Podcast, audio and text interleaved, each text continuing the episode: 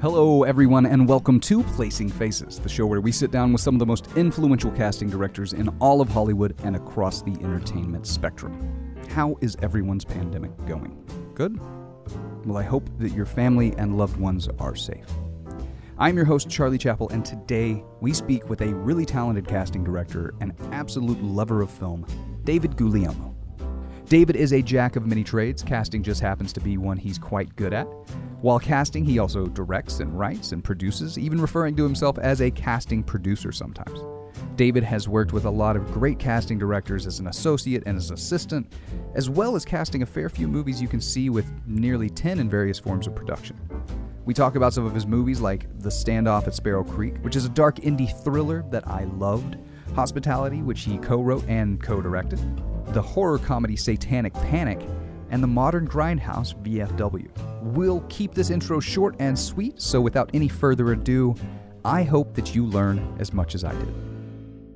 Are we rolling? Yeah. Oh, great. Yeah, we, we just jump right in. This is very conversational. I do have a bunch of questions, but we're going to jump around a whole lot. But I want to talk a little bit about you before we dive into your credits. Because you've got three that are filming, two in pre production.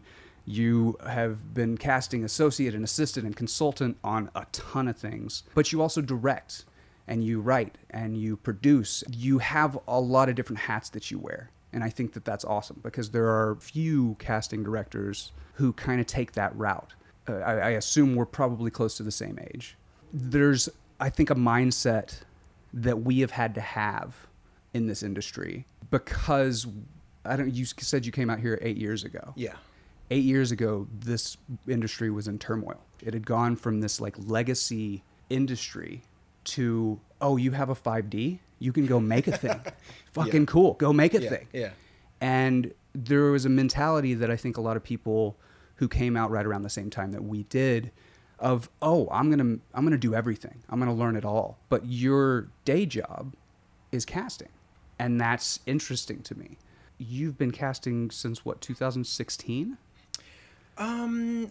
Yes. Uh. I guess may- maybe 2015. I, I became Okay. an assistant. Okay. Um. But around that time. Yeah. Yeah. Yeah. Because 16 is your first credited uh, assistant or associate, one of the two with Matthew. Yeah. So movies come out. You know, indies sometimes it takes them a year to come Right, out. right. Uh. So I'd say probably 2015. I started casting. Yeah. yeah.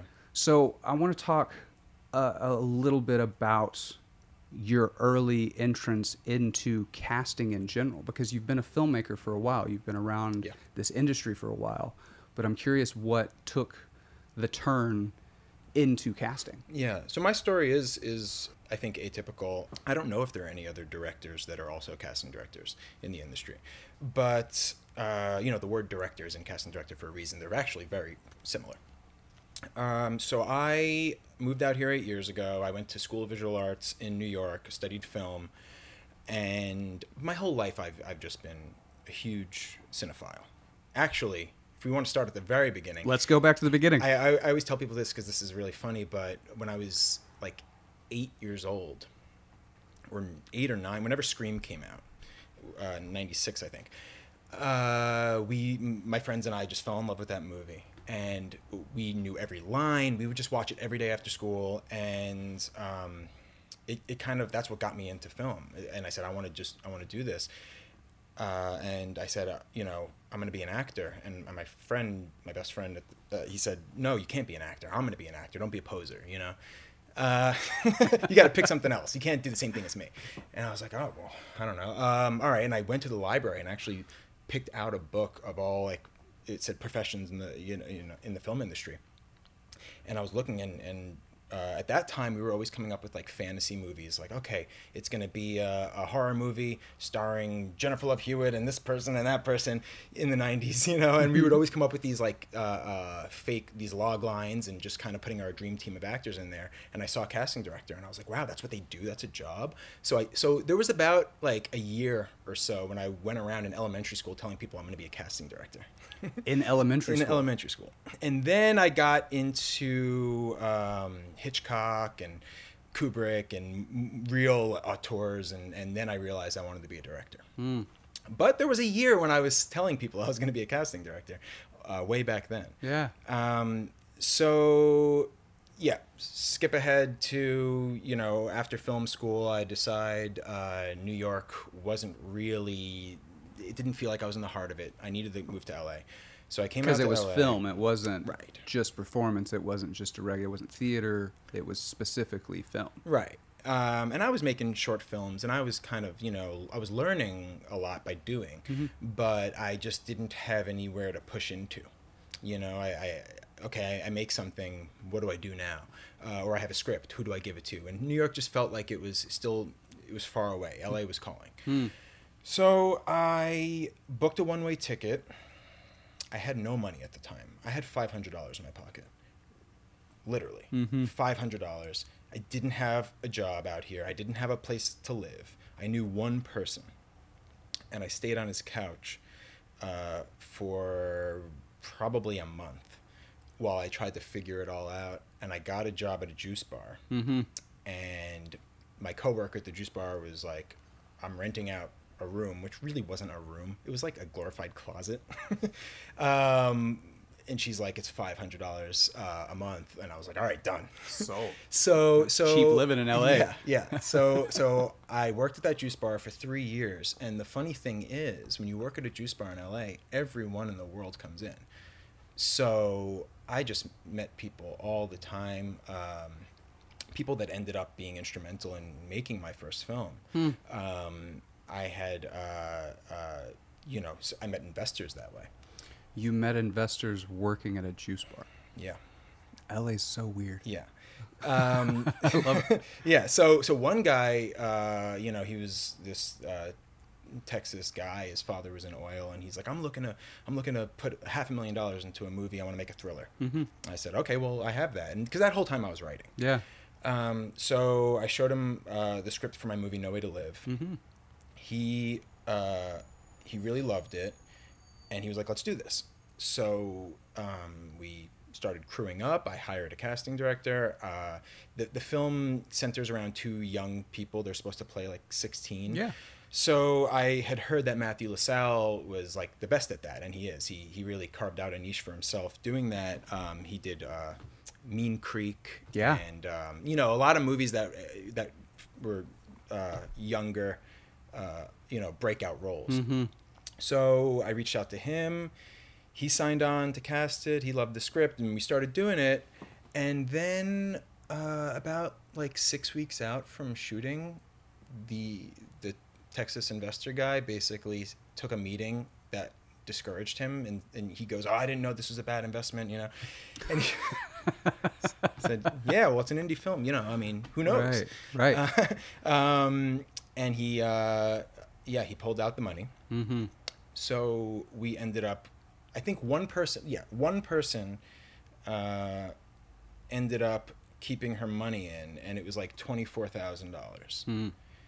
So all we had was twenty-four thousand dollars. On something that you were planning on making for half a million. Yeah. So um, I asked Matt if I can reach out to the actors directly. He said yes. And um, I said, hey guys, the two leads, uh, Freya Tingley and Tom Williamson. I said, Mhm. I said, I have twenty-four thousand dollars. Would you be down to just uh, shoot whatever we can? Just shoot until the money runs out, and then I could take that because the big thing was like, you know, I'd never made a feature, um, so it was very hard to raise money for your first feature Yeah. and uh, basically I'll use that as my sizzle reel, as my proof of concept. Mm-hmm. They said, yeah, sure. Uh, and we started shooting, and we basically shot half the movie uh, for twenty four thousand dollars, and it worked. I cut together a trailer, and we started, uh, you know, going around, actually doing like like Kickstarter the old fashioned way, where I would actually call people Handshaking and yeah. yeah. And um, and Nick, my partner, Nick Chakwin, his wife, um, who at the time was his uh, uh, girlfriend, she really just hit the ground running and, and, and raised like, you know, she would go out and come back. I got ten thousand dollars. We're like, great. So then we'd shoot again, and we shoot again, and we shoot again, and every weekend we're going out and doing this for you know the whole year and we pieced together our movie. And at that point, I kept leaving the juice bar to go shoot and come back. That uh, the the guy was like, "I don't want you here anymore." he fired me. Um, and uh, Matt Lessall said, "Well, what are you going to do for a job now?" And because we had gotten close during that time, because you know it was like a year of working together. Yeah. Uh, and I said, I don't know. I guess I'll just hand out my resume, go work at a bar or something. And he, and he said, Well, why don't you come work for me? You could be my assistant. Hmm. Um, and I had never thought about that because I thought I would need all this experience. And he's like, No, look, you're a human IMDb. You know, this is, and I, I mean, all the administrative stuff uh, uh, he could teach me, but I had the I had the, the the fundamentals where I had good taste and I knew every actor and what they're in and you know, so um, I started working for him as uh, his assistant, and it was really just that. I, that's where I learned everything. Yeah. Uh, he gave me a lot of responsibility. He really trusted me. Um, he, you know, let me speak to the agents, not just the agents' assistants, you know, and and really just kind of do everything. And and I- and I watched what he was doing, and I, um, I I just learned everything. And basically, he he got an offer to go over to Paramount for a while, and he wasn't sure if he wanted to do that because he had spent the last fifteen years kind he of was at Fox, yeah, right? For uh, uh, yeah, he was head of head of uh, Paramount. Paramount it was. uh, Paramount. yeah, yeah, but he, but, but you know, Okay. he was kind of there was a uh, a conflict there because he he was not sure if he wanted to give up the indies. So I Mhm. said, well, look, why don't you go over there for a year? Or he maybe came up with this, but but uh, go for a year and see if you like it, and then and I'll just kind of you know hold down the the fort here, and and and I, that's what I did, and I kind of handled know, Trial by fire. yeah, I, I handled some of the indies, and we would talk at night every Uh-huh. night, and I would tell him what's going on, and and yeah, it really was. Uh, and then by the time he came back, because he actually preferred the indies, and when he came back, I, I, I thought, well, I'm kind of ready now. I think I, I want to start my own company, and I know so many people that are making movies Mm-hmm. because they're my contemporaries, you know, producers and writers and directors. So I just started telling everyone, hey, I'm casting now. Come to me Yeah. you know, if you if you want to make a movie together. And uh, and I worked. I worked for a couple. Yeah, they, and they did. It was really yeah. And then I built up a regular clientele where it was Yeah. basically like you know I I had like three producers that would come to me. Mm-hmm. Um, but if they all have a, a slate every year where they make five films a year, then Right. you know that's great. Uh, I did do a couple of other assistant and associate jobs. You know, I worked with Susan Shopmaker, who really taught me a lot. Yeah. I worked with uh, uh, Roger Mussenden. He was he was great. Also gave me a lot of responsibility. So uh, yeah, I was ready to start, and then I, I've only been doing this on my own for two or three years. Right. And the amount of work that you've been able to put together in these two or three years is kind of staggering. I mean, the fact that you have so many films that are about to come out and with so many high profile actors in these kind of low budget, um, really good thriller based worlds working with Uh, Cin- Cinestate. Cinestate. Yeah. Uh, S- right. and, and with Fangoria right now, like Yeah. the stuff you're doing, you've carved out this niche for yourself fairly quickly. And like you said before we even started recording, like you've taken some big swings. Yeah. Well, it's it's a lifestyle that isn't for everybody because you don't have a set salary every Mm-hmm. year. You have to go. So much of this job is is getting that work and traveling to film festivals and networking and and you know just really I spend more time trying to get the jobs than than Than actually working jobs, on the jobs. right. Um, but uh, so a lot of people that would be very stressful and for me it was like for a while i had to learn to take those in between times as vacation and not stress the whole time because the work does come. And then when it comes you're like well i was stressing that whole time. I could have just you know i, I could have uh, uh, used that time to write or do something productive.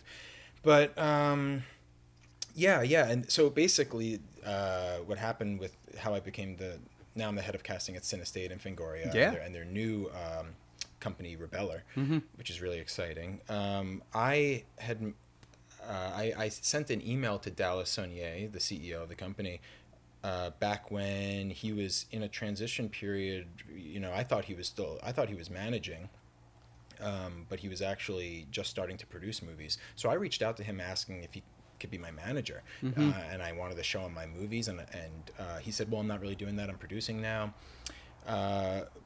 But we, we kept in touch, and he invited me to uh, the screening of his new film at the time, which was called Brawl in Cell Block 99. And it just blew me away. And there aren't many people that were doing movies like that, the kind of movies that I grew up watching. What kind of? I'm not familiar with that one. What is? What yeah, is it's with Vince Vaughn, Mhm. and it's a it's a prison movie, uh, but it's just it's kind of like a modern day grindhouse movie. okay. You know, Yeah. really, and you never know. It keeps turning into something different, and it's really really interesting, and it's Yeah. and it's idiosyncratic, and it's by a guy named Craig Zahler. Um, who's a really really strong voice and that's the reason why i reached out to dallas because i said well who has a career that like whose career would i want Mhm. and I and I, I I said, okay, well at that time I only saw Bone Tomahawk, but I was like, that's the kind of movie I want to make, Dope. you know. Yeah. so I reached out to Dallas and I said, okay, uh, I want you to be my manager, and he said, well, I'm producing, and then and then uh, I guess I I probably said, well, great, here here are a bunch of scripts, you know, and uh, eventually. Uh, when I when I met with him at the screening, he said, "What are you doing for a day job?" And I said, "Well, I'm I'm casting."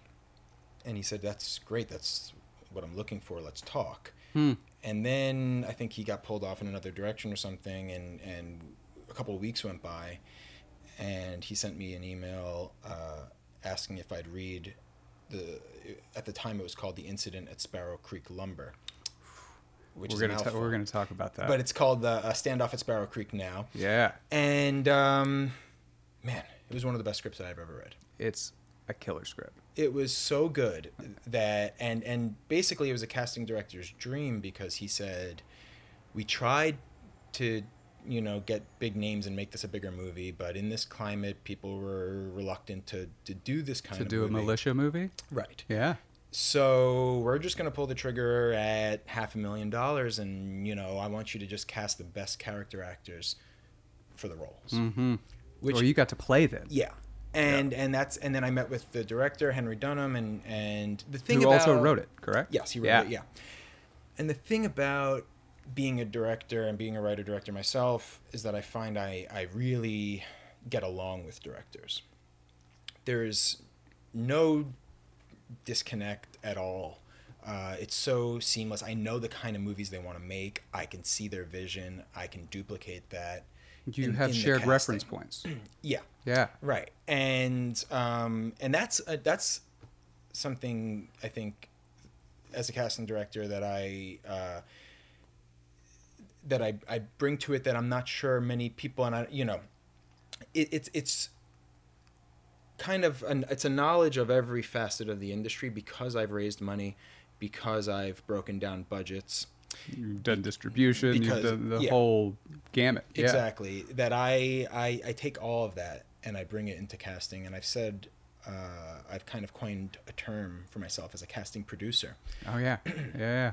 um, because a lot of times uh, i'm dealing with the you know with the with the financing of the picture uh, very early stages coming on and attaching actors Mhm. that uh, are going to warrant uh, certain investments or or you know dealing with sales agents and leveraging different uh, minimum guarantees you know to kind of gap finance the movie Yeah. that is uh, It's producing. yeah, it's, it's getting it's getting the Right. film made. That is producing. Right. Yeah. But in this case, for Sparrow, you know, the money was all there, and I could just cast my favorite actors.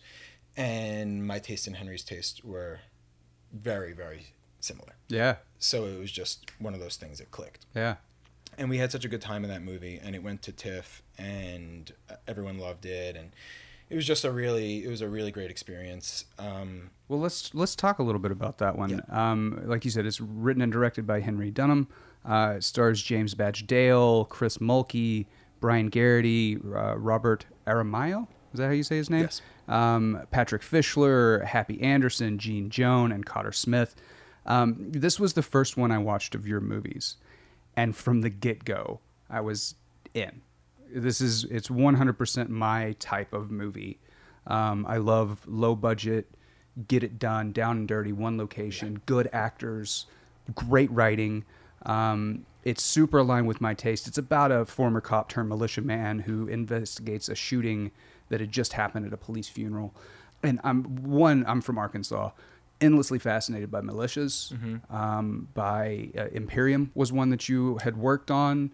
Uh, They're in your- similar. it's very similar, very similar. Um, uh, also, a fucking really great movie. Uh, you worked with Matthew on that one. uh, And Susan. and Susan Shopmaker. Daniel Radcliffe in that movie. First time I saw him as not Harry Potter and was like, "Fuck yeah!" So he's the reason that movie got made. It was great. Uh, it was just a script. Yeah. And and then his attachment, you know, got the financing for the Yeah. movie. So that's a good example of an actor greenlighting a film. Yeah. Um, so because this film is about cast, or this show is about casting, uh, I'm going to focus my praise around the cast of this movie because that is one, it's rightfully deserved.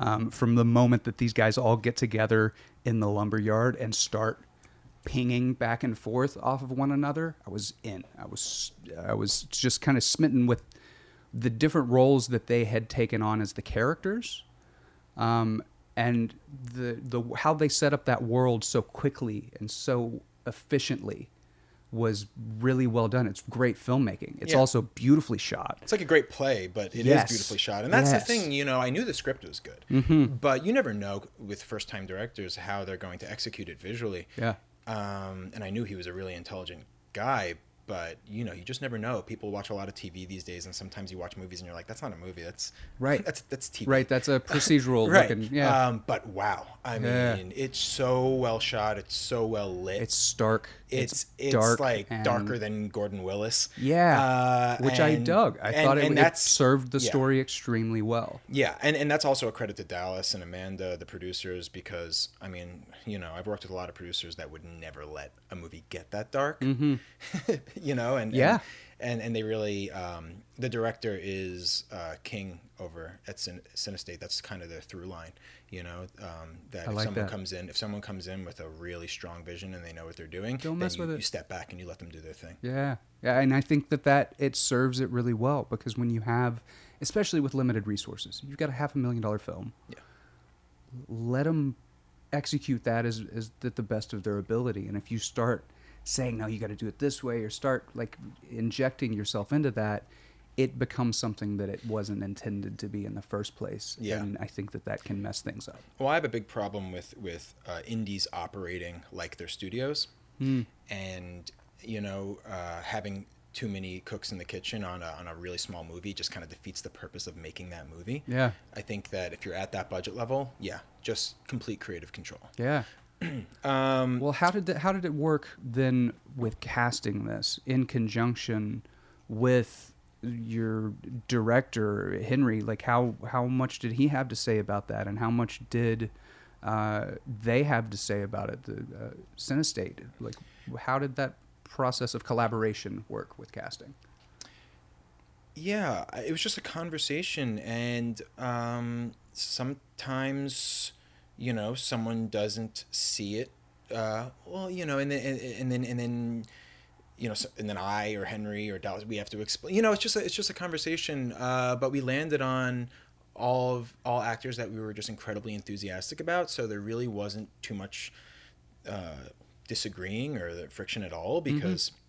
I mean, we didn't have to go down the line. We didn't have to keep offering the same rollout to people, which in some films you do, because the script was so good that when these actors got it, they just said yes. I mean, it, was it was a painless pro- uh, process. Yeah. it was it was on the blacklist. Yeah. I mean, I held auditions, but for the most part, these guys these guys were just we offered them and they did it, Yeah, and that was that. And we That's got a our, good we got our right first out of the choices. gate. Yeah. we just got our first choices. That's not always the case, but it was the case on this one. yeah. Yeah. I'm curious what are some of the bargaining chips outside of script that you as a casting director have in terms of getting other really good actors? Because this film has a, a it's a it's an ensemble piece. It's basically one location inside this lumber yard. But they're all really good actors and and most of these people you're going to recognize their faces from something. Right. What are some bargaining chips to get these good actors together? this one is is the script really spoke for itself. Yeah. In, in um, on other films, you know, I give a very enthusiastic sales pitch, and and the reason why I'm able to do that is because I'm not bullshitting. I'm not a used car salesman, and I and you know I won't. I'll turn down a movie if I feel like I I don't. It's not a movie that I would want to go see. So when I call these agents, if it's something like Satanic Panic, yeah, not everyone's understanding it. Mm, They're not putting their, you know, top clients necessarily in Satanic Panic. But when I call them and I tell them, look, remember when you were at Blockbuster Video and you saw that movie and it was like, you know, the cover just and, and I really really give that that that pitch about what it is and who what kind of audience it's going to have. And I think that enthusiasm is uh, contagious. And not to say the script wasn't a good script, it was a good script. But that type of midnight movie, uh, a lot of people won't understand. Absolutely. So, so I have to paint the picture, and um, and then it kind of takes them back to when they were a kid and they're like oh yeah i get it like this is like you know this is a lot of fun um, and then we end up with you know amazing Rebecca actors Romijn. like rebecca romijn um, who apparently had always wanted to do a horror movie but No they just weren't taking them to her or whatever the case may be right Huh. so so this was kind of like that uh, unexpected dream project for her which which was really which is really cool to hear Yeah. yeah that's that's kind of what it is it's just when i call and say that i have a great script and i want that to mean something and i want them to you know to to really uh, believe that that it is and and it's not like oh he says that every time you know it, so so i like to uh to work on movies that that I want to watch and I want to hang the poster in my office and I want you know I'm I, I need to be proud of everything. Yeah. Um, so, I mean, I guess I'm curious too with this cast. You say that th- these are some of your first choices. What was it about, you know, James Badge Dale or, or Brian Geraghty that stood out to you in these particular roles? Well, they're it's a very masculine movie. It is. and they're masculine guys. Yeah. and they they're also very they don't have to do a lot you know they they they're they're subtle. Yeah. um, brian geraghty has a kind of uh, an inner um, i cast him twice now and there's just something there's an intensity uh, you could see the wheels turning. There's an intelligence and an intensity where you could tell that there's a lot of inner conflict. Yeah. you know just in his eyes he doesn't have to speak and you know this guy's troubled. Something's going on. Not in real life but in, yeah. Right. um but uh, and, and i like that. And james badge dale just you know he's just a leading man. He's just a star. He has that that star quality you know? Like you're just You want to watch you him. want to watch him yeah. so um yeah it all just kind of uh it all just kind of made sense. I always look for the people that embody the the roles the most. Mm-hmm. and it's it's not always sometimes you people don't think of them because maybe they're they've done comedies or whatever the case may be but i try to think of every movie uh, as its own thing Yeah, well, I mean, I uh, like I said from the get go, this one I was super into. Um, I think they all did such a fantastic job, and it's one that really lived on the cast because it's there's no the visuals are great, but it's literally fucking six guys yeah in a lumberyard. it's a play It it's, is. it's a great play and when i met with henry i said you know it really reminded me of um of uh, um, uh, death and the maiden hmm the Ariel Yeah. Dorfman play. Yeah. Um, and uh, he was like, I, I watched that three times while I was writing it. So, so you know, we, we got each other. Yeah. Yeah. Um, so let's see here. Let's jump forward a little bit. Uh, and by forward, I think it came out the same year. Um, so one that you uh, co-wrote, co-directed with your partner Nick Chakwin, Mhm. uh, called Hospitality. Yeah. Um, and this one, you've got a really tight cast of five: Emmanuelle Chriqui, Sam Trammell, J.R. Bourne, Connor McVicker, and Jim Beaver.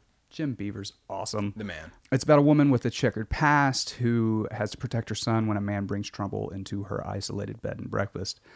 You co-wrote, co-directed. What was that process like? Taking because this was your second film. Yeah. Did you? I'm not sure. Did you co-direct uh, the Yes. one previous as well? Curious about the co-direction aspect of things. Yeah. So remember when I said I stayed on my friend's couch? Yeah. That's him. Okay. Okay. and while I was staying on his couch, uh, we were both writing things separately, and um, we, we we had both finished our respective scripts, and we were going to start a new one, and we were like, wait, why don't we just start one together since we're under the same roof? And nine times out of ten, that that does not work, but this time it did, and uh, now you know we're both interested on, in, in doing things on our own, um, but when we write a script together, people tend to really love it and then it becomes a movie and and you know we both are directors so we're just like well we're both going to direct this. And uh, our, our personalities uh, tend to complement one another and you know uh, we're on the same page and it's just been a very painless fun process. Um, so uh, so yeah hospitality was a blast. It was like you know god it, it, we shot it in 13 days you know uh, the whole movie was $200000 Yeah. um, and you know casting and directing uh, have really helped one another for me and not just in terms of like well in two ways one i'm always working with actors every day so i have auditions and i'm, I'm able to keep that tool Getting in sharp reps. yeah. Um, you know, because uh, on any given set, the director's probably the least. Uh, the director has the least amount of experience. You know, people crew or they're going from movie to movie to movie to movie. A director, if you're making one movie a year, well, you're doing really well. And a lot of times you're not. It's not one movie a year. So there's a little bit. You know, you're rusty when you start to talk to actors. Um, whereas I get that experience every Day day. in and day out. Yeah. Um, but in, another way that it helps me is that, you know, so so the way hospitality happened was I was assisting Matt. This was after I had moved on and started some stuff on my own, and then Matt needed some help, and I went. Matt Lessall, I went and helped him on a movie called Skin in the Game yeah. and uh, I was just helping him run session and do lists and things like that. And I met the producer uh, Howard Barish of that, and he he told me he was doing a slate of indies for first time directors. And I said, "Well, I'm a second time director. Can I meet with you and talk some projects?" He said, "Yeah, sure." And and I asked him what you know what was needed and wanted from his slate, and he said, "I'm looking to do a contained thriller. It's got to be." you know, two hundred and fifty thousand dollars, that range. Uh, so as contained as possible, but I'm looking to do a thriller. And um, he's like, "Do you have Do you have anything like that?" I said, "Yeah, I do. I do. Let me go home and look it over, but but I'm gonna send it to you soon." I didn't have anything like that, so I went home and I wrote it.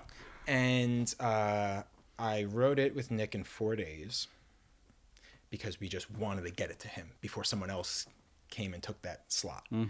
So I sent it to Howard, and Did you have an idea kicking around before of this kind of story? Yeah, so Stephen King calls this he says he calls ideas cups and handles. Now, a lot of times you have a cup and you that cup is with you for years and years and years. And all you need is the handle to complete it. Yeah. Um, and we had the cup for this, but we didn't have the handle. Um, but then this kind of urgency forced us to kind of make that handle. And we sat down and we had one conversation and we're just like, all right, boom, let's do this. And then we wrote it in four days and I sent it in and he loved it. And next thing I knew, we were in pre production. And then we shot the movie in 13 days. We had a cut a week later because when you shoot a movie in 13 days, you really don't have m- much you know, coverage. Right. You're just You've got shooting for got. the edit. Right. Um, and the whole thing was just kind of like the opposite of No Way to Live, which took forever to make. Right. You had pieced that one together, and this one was Yeah. here are the pieces. Right. But we got really lucky um, in our Emmanuelle, who read it without because I was I was under the impression that okay, it's such a small movie, no one's really going to want to do this. Um, I'm just going to have to find you know people on Actors Access, that you know maybe open casting call or whatever, and just try to find people that that are just really great actors, but you know um, uh, need this opportunity. Yeah. Um, and I guess Emmanuelle's agent gave it to her because I didn't even submit it; it just went to her. Huh. Uh, I, I, she was on my list of you know dream actors, but it was kind of she was on the in the category of yeah right, Sure. Never gonna happen. yeah. and she read it and she loved it, and the next day we met, and and she was just the coolest. Uh, What is it you think contributed to her loving it? Not, no, I mean, the script is good. Don't get me wrong, but like, what is the opportunity in that for an actress of her caliber?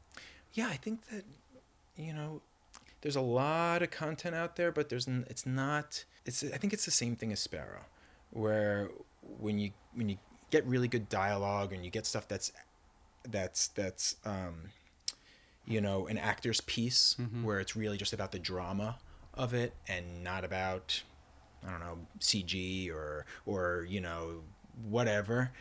Um, networks don't have their hands in it. It's just a pure a piece of art. Mm-hmm. I think they really like that. I mean, our actors are artists, and um, I think it's it's a, a breath of fresh air to get something that um, you know is is maybe against type. Um, yeah, that, uh, and, and and it's nice because actors drive the industry. They really do. You know, you take something that's not marketable on paper, uh, not marketable, and you put the right actor in it, and all of a sudden it's marketable. Yeah. So I think that's a, a really cool thing because actors tend to have good taste. Mm-hmm. So I like them kind of driving the market. Yeah. So, you said she was on your list. Were the other people in this film on your list, and how did you end up? Because I mean, coming from a casting background as well as a directing background, those sorts of things probably have to be going through your head even while you're Yeah. sitting and writing. Yeah. So Sam Trammell was my first choice. Um, I actually sent the script to his agent before we had financing, Huh. like uh, because Howard was still kind of like he was on the fence about he, you know, he was, or maybe he knew, but he was kind of playing his cards, and uh, I I was a little insecure about whether or not this movie would get made for like a week.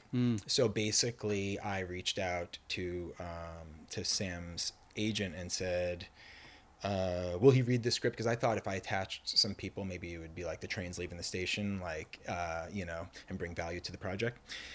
Um, and he was like, I don't know. I'm kind of reluctant to give him a, a script that isn't financed.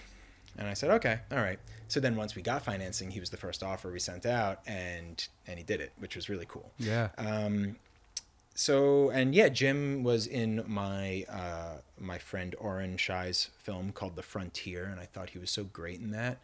Um, and I, of course, had seen him pop up in all these other things, but I thought he was particularly really great in that film. And um, yeah, and then I was, you know, he wanted to do it, and I was, we were just, you know, striking gold. It was really, really a lot of fun. Yeah. Yeah. No, I mean it's it's a really fun movie. I highly recommend checking it out. It's on Amazon Prime right now. Again, going back to one of the reasons that I really did want to sit down with you is uh, you there's there's something I really love, um, and I've talked about it many times on this show before uh, in conversations about like um, Brit Marling and Zal Batmanglij.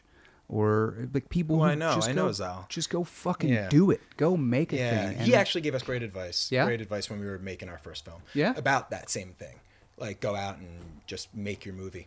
Doesn't matter if you don't have money. right Uh, because yeah. you can. Yeah. So now. Nick Nick was an assistant to to Zal on uh, Sound of My Voice. cool. Um, and yeah. that movie was incredible. It was. for as simple as it was. There was no, you didn't need anything more than that Yeah. Yeah. to tell that story. And Yeah. it was that's that's one of the reasons I still talk about that. I talk I talk about them all the fucking time. I've got Yeah. three posters in my room, and uh, uh, Another Earth is one of those posters. You should interview them. I would love to interview them. I can introduce you. That would be incredible. Um, I, I think that one of the hardest things about making stuff is casting.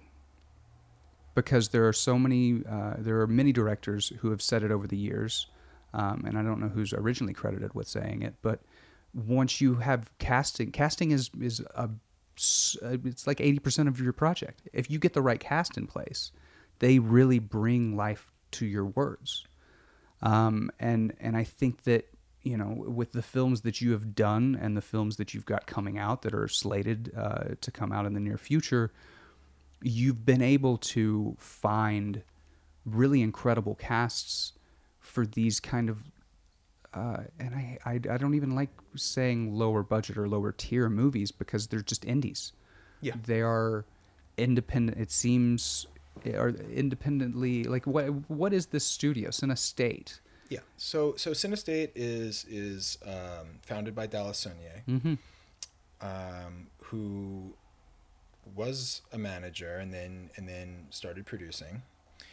And basically, he has a story that that is really a crazy uh, but also inspiring story that you can Google. Anyone could Google. I'm not gonna Well, no, no, no, uh, we'll definitely- go into yeah, it here, yeah. but it's it's really um, he suffered some some tragedy, big tragedies in his Yeah. life, and used that as kind of I think he calls it um, think he calls it post traumatic. Uh, what does he call it? It's really interesting. Um, uh, maybe it's post traumatic productivity or something like that, Uh-huh. something along those lines. But he took this, which would for most people just completely disable and break them. He he took it as um, an incentive to do exactly what he wants to do. Love like there's no more time for bullshit kind of Yeah. thing. So he moved back to Texas and he created this production company that is making a very specific type of movie. Mm-hmm. Um, and uh, now, so while I was casting Sparrow, I read in the trades that he had acquired Fangoria. Now, Ah, okay. I mean, he kept it as a secret Yeah. when I was a kid, I grew up. I, I grew up. That was my uh, like. That was my Bible. That was my Fangoria Playboy. was. That Yeah. was my. You know, Yeah. like that was the everything. Like Uh-huh. when when when Fangoria came in the black case and everything, it was like it was exciting and it was kind of like maybe I shouldn't be reading this. And, Uh-huh. You know, it was all types of A little uh, taboo, a It little- was. yeah. It was, but it was also kind of a foray into a world of filmmaking that. Um, was very close knit and done with a lot of love and done with a lot of um, there was there was a tactile kind of indie quality to them Mm-hmm. that at the time I wasn't seeing because because you know there were that was the time of only studios and blockbusters Yeah. um, so when I saw that kind of like, you know, special effects and using, you know, I don't know, water balloons filled with blood and stuff, I, I that was very inspiring for me. Um, so I grew up really uh, loving that world, and um, in college I used to email the the guys who owned it at the time and, and say, I want a job. Can I work with you? And um, what little did I know, I didn't know that they were going under because print was just going under. Mm-hmm. So they were always saying like, "No, look, we like you, but but not right now. We're not hiring." Um, so when Dallas acquired the brand, I called him up. I said, "Look, I'll help you in any way. I'll write for free. I don't care." And he said, "Well, you are helping me. You're you're going to be the head of casting. We're turning this into a studio." Mm-hmm. and my head exploded. so so it was a real full circle moment for me. It was Yeah. really um, and it still is. Sometimes I have to pinch myself, you know, and be like, "Wow, I'm making movies. I'm not only am I doing what I said I was going to do and I'm making movies, you know, but but for Fangoria, Mm-hmm. this is a it's really a, it's a dream come true." Yeah. Um, but but he, yeah, you know, it's so it's kind of like a Blumhouse, but it's different. Yeah. Because we're making, you know, we're making indie movie, uh, indie kind of midnight, uh, very, very smart, articulate films, but for that kind of that's that space that isn't always you know being filled, which is like VFW Right. um, uh, Satanic Panic. Uh, the you know we it's it's it's very exciting and it's very new. Yeah. So they're all going to come out around the same time, and I think people are gonna are gonna go like either what the hell is this or or I love this. right. I think there's definitely a market for that too. There's a huge market for that. Yeah. People are consuming content all the time, and there is a market for extremely well written, especially well written. Because even Satanic Panic. Let's talk about Satanic Panic. 2019 horror comedy. Uh, you got Rebecca Romijn and Arden Myrin and Hayley Griffith and Ruby Modine and a whole slew of really funny people. It's about a pizza delivery girl who delivers some pies to some high society Satanists um, in need of a virgin sacrifice, and hilarity and horror ensue. Um, directed by Chelsea Stardust. Uh, it's her first feature. uh, she did uh, one before that. She did one before that. Yeah. Okay, not on IMDb. It- Interesting. it's uh, because it's probably under the TV category. It might be. It got picked up by Hulu, Blumhouse. Uh, it's called All That We Destroy.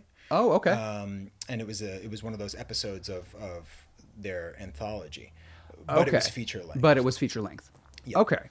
She had also done a ton of shorts. Um, she longtime assistant to Jason Blum, um, and I'll, I'll admit this genre is a little outside of my wheelhouse. Um, I grew up in Arkansas, Bible Belty, uh, so horror. I mean, up until last year, I hadn't really seen a whole lot of horror movies until I decided I'm going to make a horror movie. And then now I'm watching all the horror movies and really have gotten into this world. And, you know, I'm watching this movie, uh, watching the trailer at first. I was like, I don't really know what to expect with this. And then sitting down and watching it, going, oh, wait, they're, it's not what I thought it was going to be Yeah. um, from its not necessarily from the trailer, but from what my expectation of this genre to be. The horror comedy world has uh, maybe a stigma to people who like to take themselves too seriously, maybe, or to. Um, because I definitely fall into that category sometimes. But it was such a fun movie Yeah. with such a fun cast and Rebecca Romijn showing up and and Hayley Griffith giving a really great performance, Yeah. Um, well, she was. This is this was her first. film. carrying this movie. Yeah. Uh, she was one of the first auditions um, that came in. It was a self tape from New York. Hmm. And I knew right away. I was just like, this is the girl. But you still have to do your due diligence. fun you still have you- to see like a thousand more people, even though I didn't want to because I was like, this is the girl, guys. And then it, it you know, in the end, everyone was like, yeah, Yeah. she is. She so is. And, and um, that was, uh, I love that. That's so rewarding for me. It- it- Yeah. when it's someone's first movie Yeah, and you know and they're like in every scene of the movie and it's like it's just the coolest thing yeah. yeah Um, I'm curious. Is this because I know you said uh, Scream was an early influence? Is this world? I mean, and and now hearing that Fangoria was that one of those things Mm-hmm. that you grew up on. Is this a world that you really like playing in? And Yeah. what are what are some unique aspects of casting within that world? Of the horror and horror uh, comedy, and I mean, we'll get to VFW, but like that type of grindhouse movie, like what is it about that? yeah well see when i was in college i actually worked for Troma You did. yeah i did. Um, and and and that was actually a lot of fun and i love lloyd um, but my problem was that you know with respect uh, the the the production left a lot to be desired. Um, not with the movies that lloyd directed necessarily. Those are those aren't bad. But but the ones that they acquired they acquired a lot of terrible movies. And um, i always thought well wouldn't it be cool to kind of take this uh, grindhouse you know the, the these kind of you know maybe you consider them lowbrow or whatever it is but but get a really great writer get a great cinematographer get a, a director who maybe has something to say and, and and and kind of you know merge merge that that kind of uh art the artistry with that like gleeful ridiculous uh, blood and guts kind of stuff together uh, the way Sam Raimi did it or the way these people did it in a very unpretentious really fun intelligent way Yeah. um, and um, and Chelsea got that and um, and yeah this was kind of for me Satanic Panic was that Yeah. it was what I always wanted working at Troma and never got Mm-hmm. um, and um, you know the script was sharp it was like It is. the dialogue was really Yeah, good and yeah. and um, and that's the thing. That's like when I say that it's not really my bag or like my expectations were different.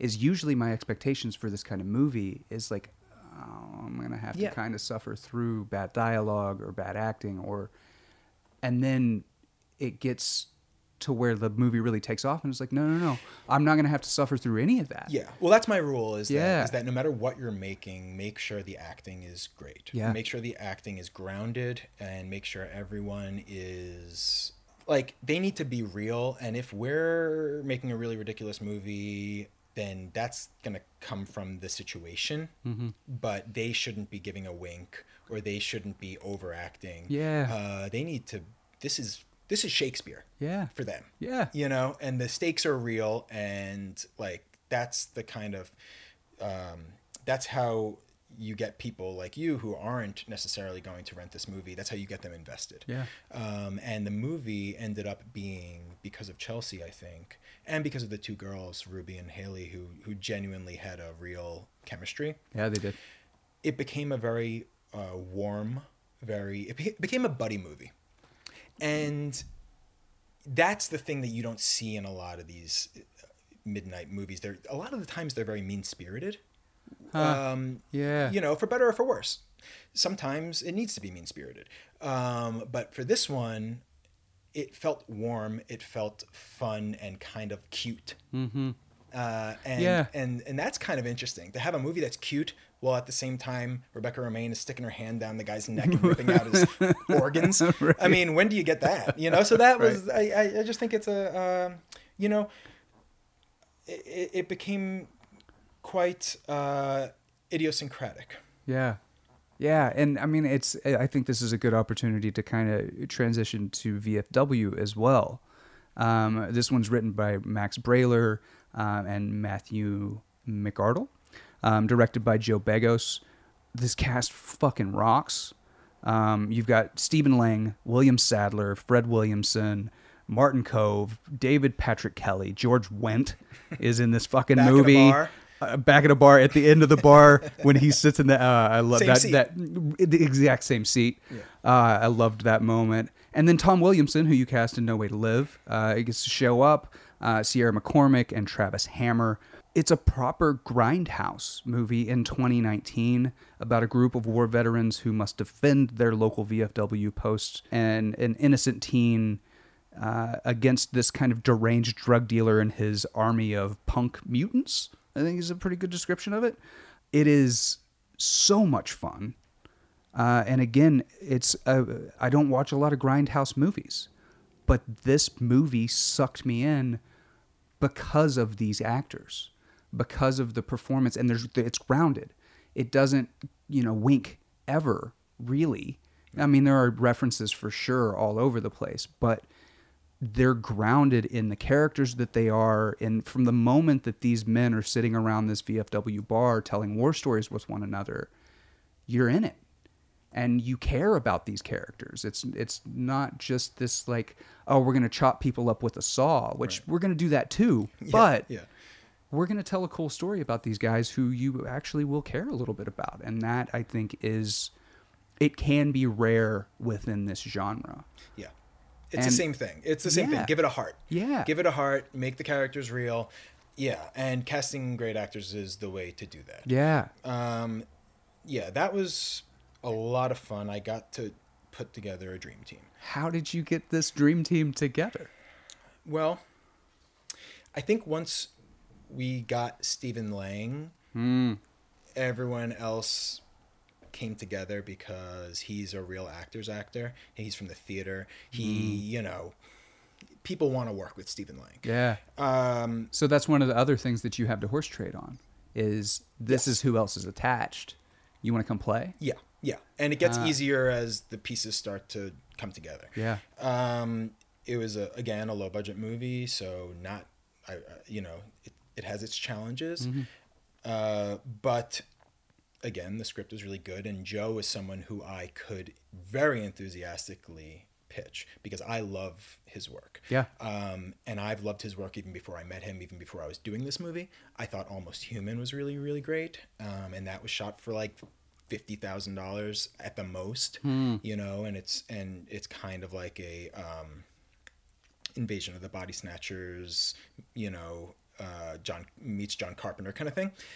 So I've had my eye on him, and, and I knew that he was someone, you know, that I could go out and uh, and kind of act like like his manager or agent, you know, um, when I'm talking to uh, talent reps. Yeah. Uh, so yeah, I mean, and that's a, that's a th- another thing that I feel like I have, you know, in um, my, my, skill set is, you know, not everyone's going to think of someone like Fred Williamson. Uh, this was perfect for me. Yeah. This was the movie that I was born to cast. Yeah. I wrote my college thesis on Fred Williamson.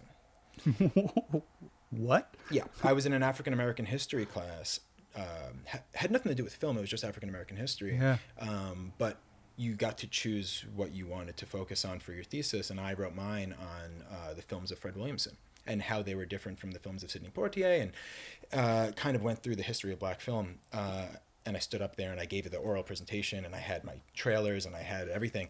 Uh, so another full circle moment, being able to cast him. Uh, but you know, he's not on everyone's list. Yeah. You know, Right. so yeah. And I think that that's one of the things about this movie. Like these guys that are in this movie, they may not be given these kinds of roles anymore. But these are some of the types of roles that they're really known for Yeah. early in their career and the stuff that they get. Like, there's so much play in this movie that they get to do. And again, it's another single location, very contained, almost play like setting. Yeah. Um, and I mean, we talked a little bit about it before we started recording. The idea that the cinematographer, which I love the cinematography in this, it is perfectly grindhouse. The colors are great, but they lit it like they needed to light it and let them kind of play so they could jump around and shoot. Yes, and that's absolutely right. I think they. I, I mean, I, I wasn't there, but I'm pretty sure they lit it. They lit the whole bar, 360, so Joe could run around. He operates. He operates. he camera. operated. Yeah. Ah, okay. Um, and then you know, I'm sure they, you know, if you need to bounce a little light on someone or something, Sure. you do it. But but Joe is, I think, able to kind of run around with the camera and just do what he wanted to do. He's a madman. I love it. He's a madman. Yeah. I mean, he's at a 10 the whole time, and, Mm-hmm. and that kind of energy you could see comes off in the, all of his films. Yeah. He has a film called Bliss that he did right before he was finishing Bliss while he was in pre-production on on this on VFW. You got to check out that. Mm-hmm. I will. movie. I will. it's unbelievable. Yeah. Yeah, you know the thing is with these indie films, with all indie films, really not maybe not all of them, but if if you're making them for the right reasons, you attract the people that really want to do it because they're taking a pay cut. They come because they want to be there, and then it becomes like this summer camp, you know. And it, and it was that way on No Way to Live. It was that way on Hospitality, and it's definitely that way with all the Cinestate Fangoria movies, Sparrow, Satanic Panic. They all actually like they don't go to their trailers, you know. Right, everybody's hang hanging out and They're watching hanging and- out, yeah. and they're and they're and they become friends and and uh, what you're seeing on camera that that kind of camaraderie that's real Yeah. like these guys when they're trading war stories they're basically when the camera turns off they're trading war stories about movies right.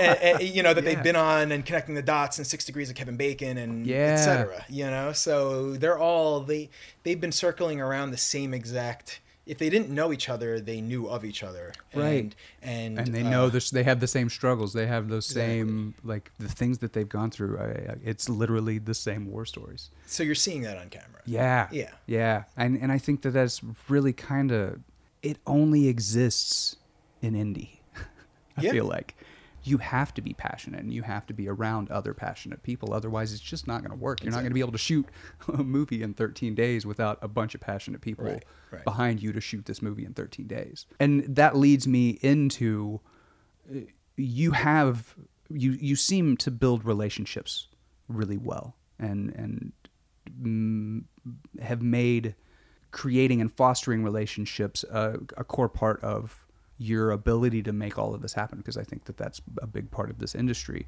But you've also found yourself around really passionate people. How?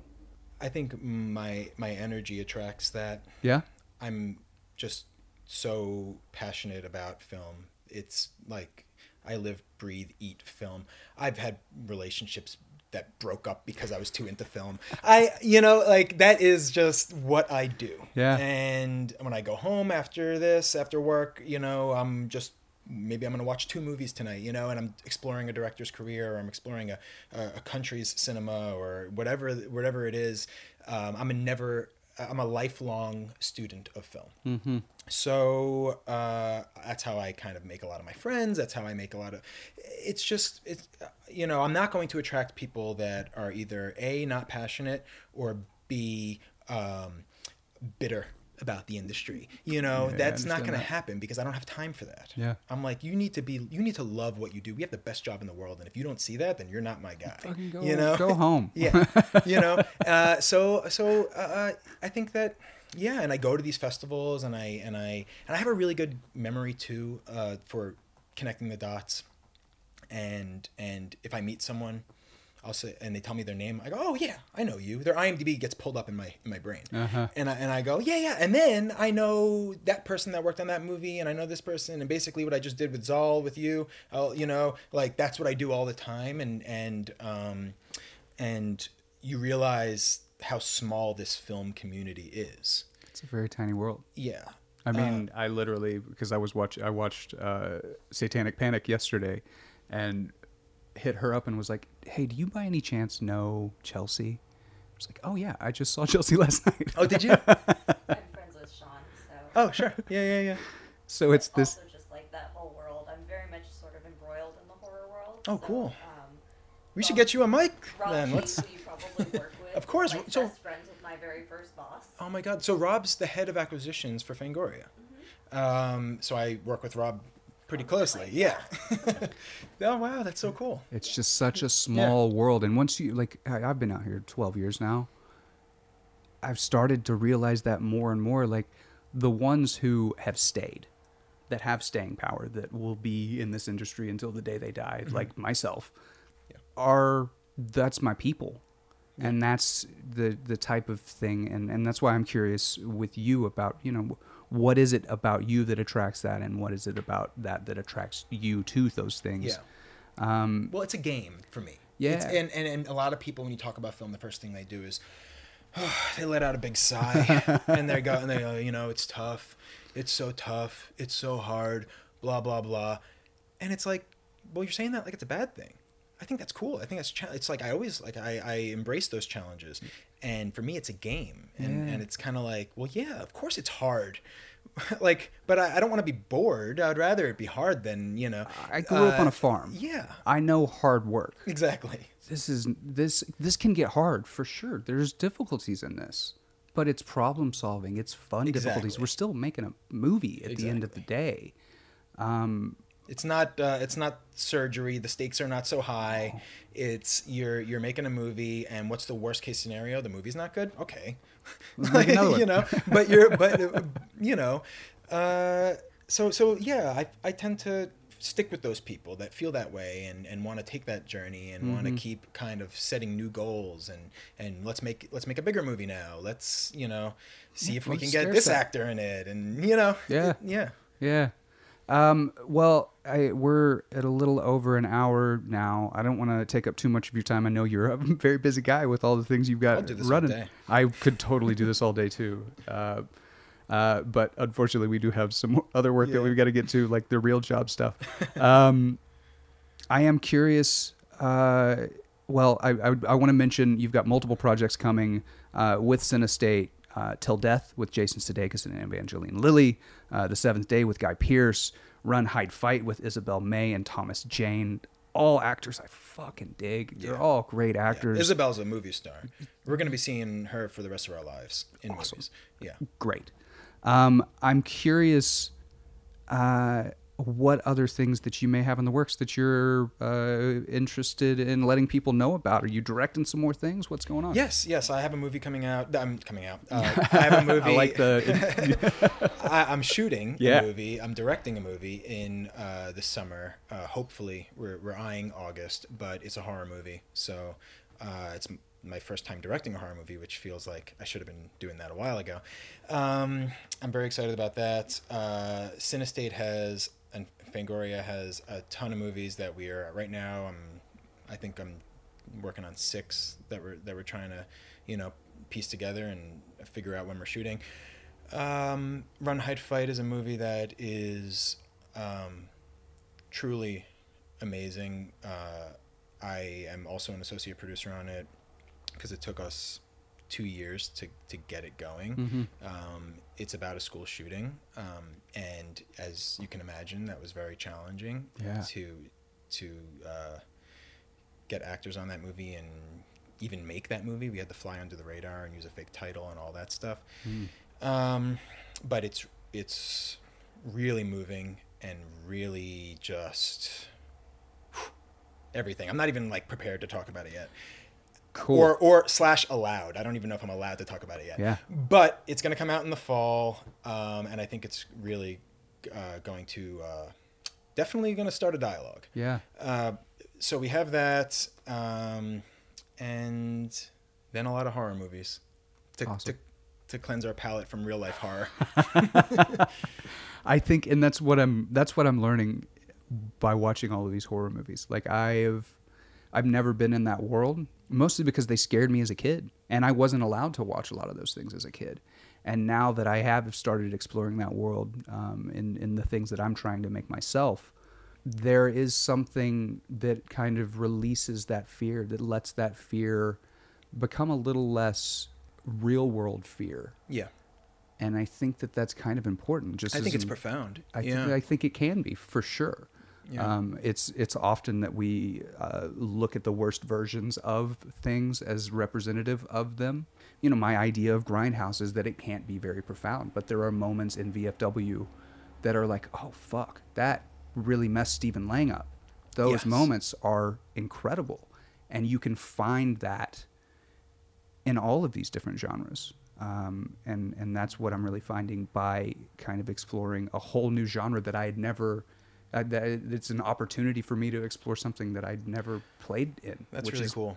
Cool. Yeah, I'm really happy. And and if you need recommendations, I I'm need your a- guy. I need all the recommendations, And, for I want sure. to give you a chance uh, um, because you might not get the chance on your own show to to talk about what you're working on. So can I ask you what what this film. Oh. you reference a couple times that you're that you're working on? What is it? Sure. Uh, well, I've been working on a thriller survival horror based on the structure of Dante's Inferno. Wow.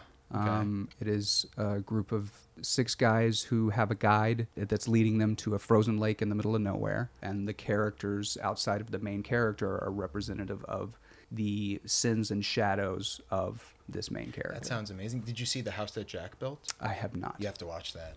Great. Um, I love you. I love the references. This you're, is you're going to see the similarity. yeah. Um, but it's a pretty amazing movie, not for the faint of heart, but but um, has this great operatic ending that I won't give too much away about, but it's similar to yours. Yeah. Um, Great.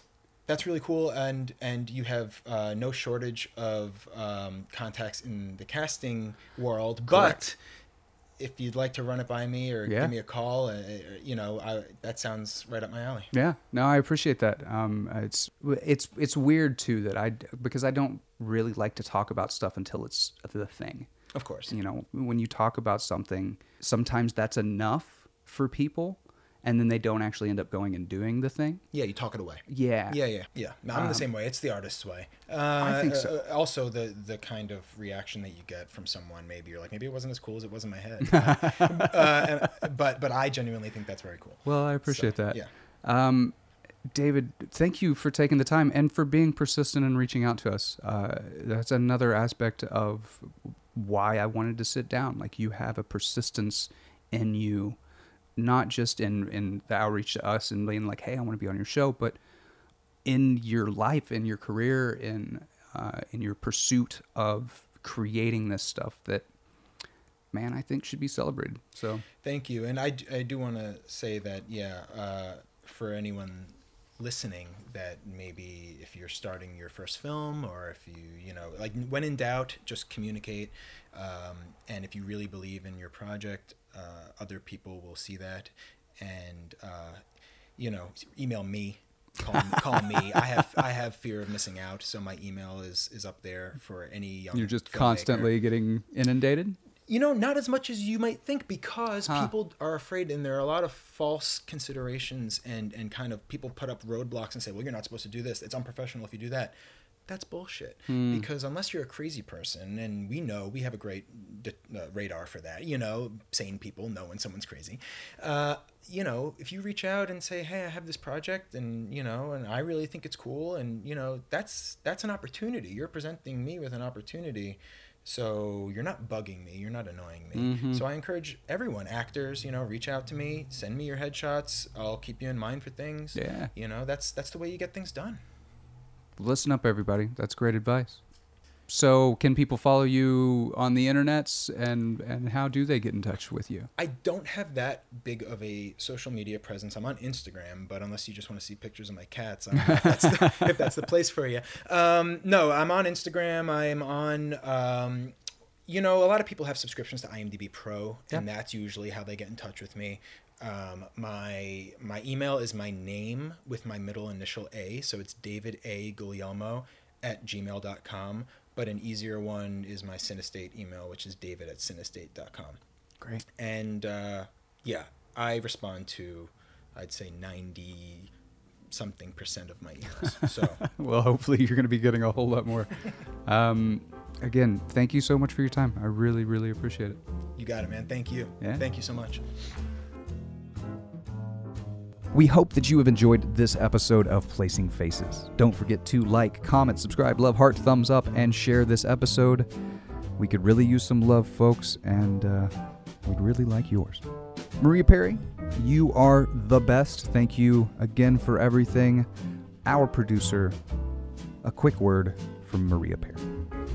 Hi, I'm Maria Perry, the producer of Placing Faces, and I'm just popping in to let you know that you can now find and support Placing Faces on Patreon. This podcast is a labor of love, and that means our production cycles are slower than we'd like when our day jobs get in the way. We're hoping to be able to get one more person involved and make the editing process a little quicker. And when you support us, you can join the community that we're building, find out who we'll be talking to next, submit questions, and vote in polls about upcoming episodes. So find us on Patreon or check our website for a link at Placing Faces is powered by Collaborator.com, a media production service connecting media professionals to companies, brands, and agencies, allowing you to scale your production based on your needs, connecting companies and creatives seamlessly. We'd also like to thank our partners at the Casting Society of America. The CSA is a hub of information about this branch of the film industry. To learn more about the society and what it takes to get into casting, you can visit castingsociety.com. Thank you so much for listening, and until next time, be well.